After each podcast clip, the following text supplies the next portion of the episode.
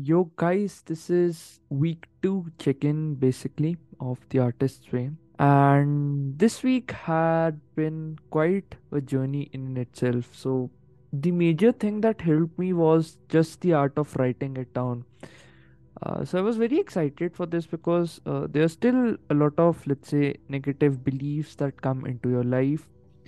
So, just kind of filtering that out actively, or just maybe just changing that consciously. So, that was the thing. And uh maybe just kind of okay reading it specifically okay where's the source of this specific thing right so just kind of getting back into that zone of you being an artist is very important and maybe just reclaiming that sense of identity uh, so there was also this task of basically reading uh, out about a great energy out there like that higher intelligence which helps you become more creative the thing that really helped because I think Julia Cameron in this week kind of says that, uh, like, you know, trusting our creativity is new behavior for many of us. It may feel quite threatening initially, not only to us, but also to our intimates. So we may feel and look erratic. So this erraticism is a normal part of getting unstuck, pulling free from the muck that has blocked us. So this is a very good line from the artist's way. And i think uh, once you're kind of doing this making time out for my own self uh, it has brought a more like a more calmer sense a more deeper joy in that way. Uh, so there was also some activities like we were given the task that okay what were the things that you have been kind of avoiding?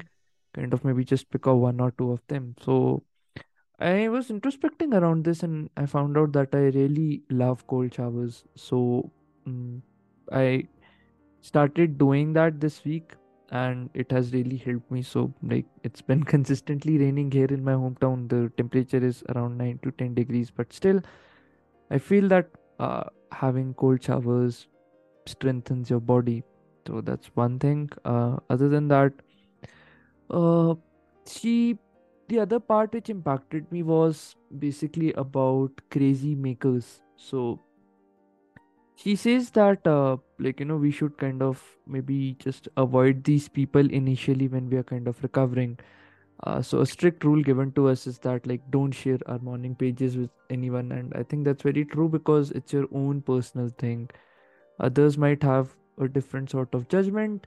So you just don't want to get blocked again for a very longer time. You just want to unblock all the shit. And until and unless you have full confidence in your own artist child in your own artist self it's better to keep those pages to your own self. So i think uh, until week 8 week 9 we won't be reading this but yeah i'm kind of excited how that would turn out. Uh, but just a couple of pointers uh, which julia suggests in the books which i think uh, can help you as well if you see a crazy maker around you is that uh, like you know they kind of break deals they destroy their schedules so like your schedules not their own schedules right? Uh, these people kind of expect special treatment. Uh, they kind of don't take you seriously or they kind of discount your reality. Uh, they spend your time and money. They are always willing to spend your resources because they feel threatened that you are being recovering right? Uh, so they like to blame uh, like they create a lot of dramas gossips and all of that okay where they should belong and all that shit. Uh they kind of like have this subtle sense of passive aggression towards them.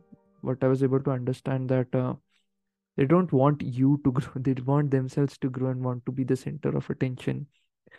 So i think just kind of blocking these people and if you have these tendencies within your own self maybe just getting it out on those morning pages in written format verbatim and maybe just working with that one step at a time. Uh, so she also talks about uh, lowering that sense of skepticism that we have within us maybe just to believe in that higher power and also kind of attend to certain things. So like there was a practical activity given to us that okay like document your happiness or let's say the satisfaction around various areas in life so it came for me a little bit lopsided so i'm trying to kind of work on that Uh, but yeah, I think initially it's all fine. So the idea here is to kind of bring a holistic, balanced approach for your artist child.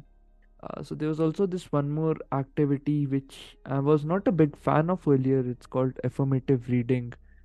Uh, like you have to kind of just read certain things, or like let's say those negative opinions which you have changed into like some positive things while writing it down. So earlier I was a bit hesitant about that, but like she suggests that you should kind of go with it because that's where your growth lies, and it has really helped in one sense because as I'm kind of reading them more and more again and again, uh, it's kind of giving me that sense of reclamation of my own power, if that makes sense. Uh, but yeah, like this is just a small video of week two check-in. Uh, I just wanted to share some updates. Uh, I think next week specifically uh, I'll kind of uh, do a more detailed check-in around certain sorts of activities which I've done. Maybe try including some clips, a blog format kind of thing uh, but yeah just for this video it's mostly talking and talking. Uh, but yeah okay so anyhow thank you for watching and this is Debashish Pindra from Debu Ki Dastak signing off. Cheers.